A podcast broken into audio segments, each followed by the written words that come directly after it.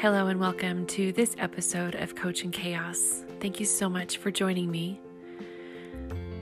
Yesterday, in my podcast, I talked about our little granddaughter who stood up on her wobbly legs and ventured out on that very first step, that very first step for the rest of her life. And how we all cheered and we were so excited, and how monumental that first step is what a milestone that is. And yet, I've been thinking about first steps today.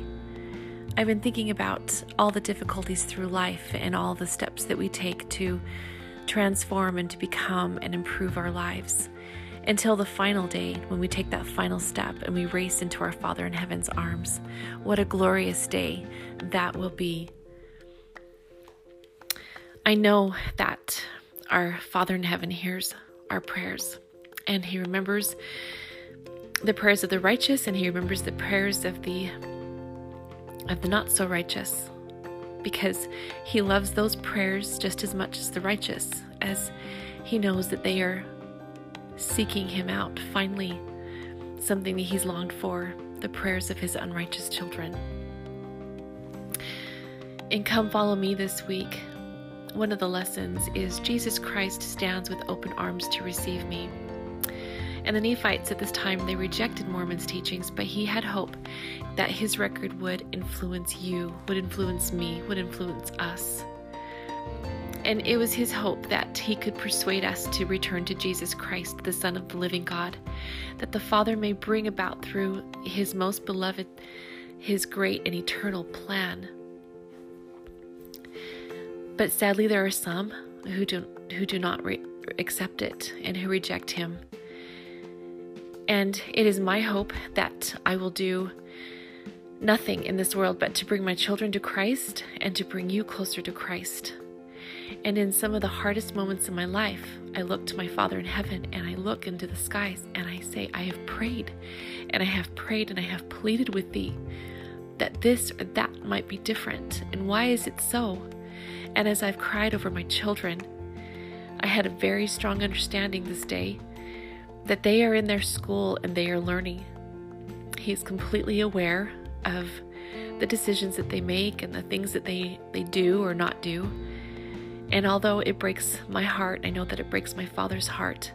They are in their school, they are learning. And I need to trust in that. I have to remember as it says in Mormon chapter 5 verse 23, know ye not that ye are in the hands of God? And he continues, Know ye not that he hath all power, and at his great command the earth shall roll, be rolled together as a scroll. For some people this might be fearful, but for me it is great comfort. Know ye not that ye are in the hands of God? Know ye not that ye that he hath all power, and at his great command, at his command, the earth shall be rolled together as a scroll. Yes, Mormon hoped that even though the Nephites were rejecting his words, he hoped that through his writings he would influence us. When we make when we make mistakes and do not repent, we suffer. And we can sit back and, and do our very best in teaching our children, but they will suffer, and it's a part of their learning, it's a part of their school. In Gratitude for the Goodness of God in April 1992 by, by Robert D. Hales, he says, As I go throughout my life, I have become more and more grateful for my parents. They lived the gospel, studied the scriptures, and bore testimony of God the Father and His Son Jesus Christ. And I read these gratitude pieces towards their their parents. And I feel a, a pang of sadness because this was not how I was raised where I was taught the gospel in my home. It was something that I grew up longing to have and I decided at a very young age that I would have it in my home. And I hope that one day my children will one day say they lived the gospel, they studied the scriptures, and bore testimony of God the Father and His Son Jesus Christ. we must remember to give thanks to our Heavenly Father for the blessings and gifts that have been given to us. And recognizing when someone has assisted us or helped us, even worse, when we know when someone has helped us and we have not thanked them, thanked them privately or publicly, we are we are to be held accountable for that. So, gratitude is a state of appreciation, an act of thanksgiving, says Elder Hales which causes us to be humble, and because we recognize an act of kindness or service or caring from someone else, it lifts us and strengthens us. And in some quiet way, the expression and feelings of gratitude have a wonderful cleansing or healing. Gratitude brings warmth to the giver and the receiver alike. It cankers our souls, it brings us peace. For all the things that we do not have if we are grateful we never we never miss them. Gratitude helps us to overcome adversity. Gratitude on a daily basis means we express appreciation for what we have now without qualification for what we had in the past or desire in the in, in the future and when we when in prayer we say thy will be done we are really expressing faith and gratitude and acknowledging that we will accept whatever happens in our lives. Some some days I really really question what is the purpose of prayer if this is all his will anyway. And it has really tugged on my heart trying to figure this out. What does it all mean? If it's my heavenly Father's will, then why am I asking for things?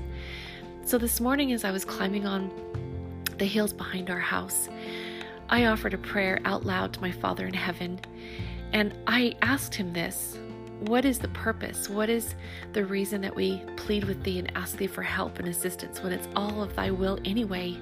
I am perfectly happy to have a conversation with thee and telling thee about my day.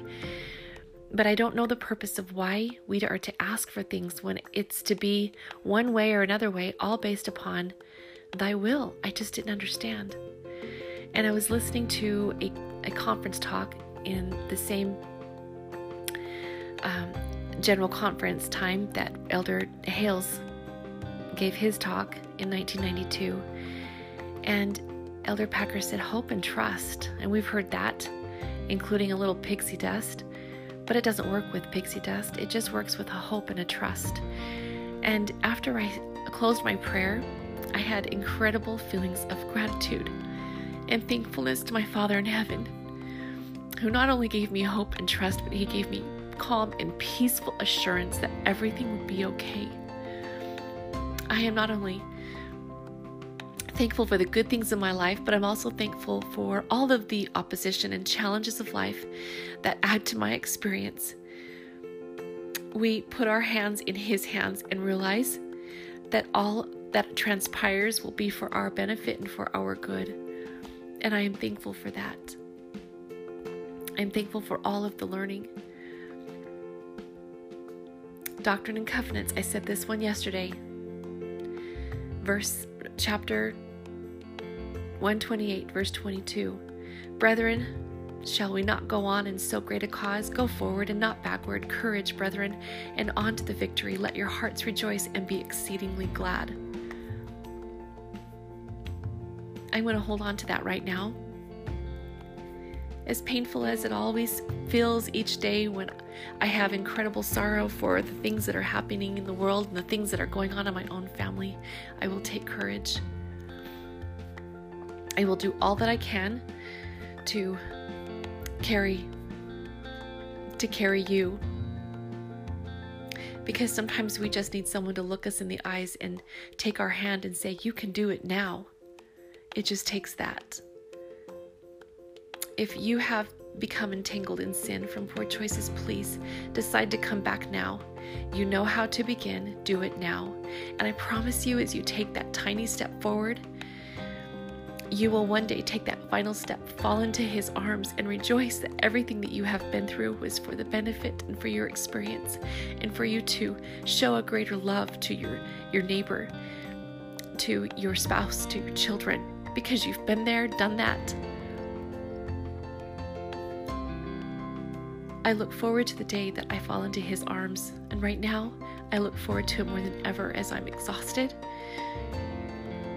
and I'm tearful, and yet I'm hopeful, and I will continue on in hope and trust. And I'm so grateful for you for joining me this day, and I hope that you join me next time.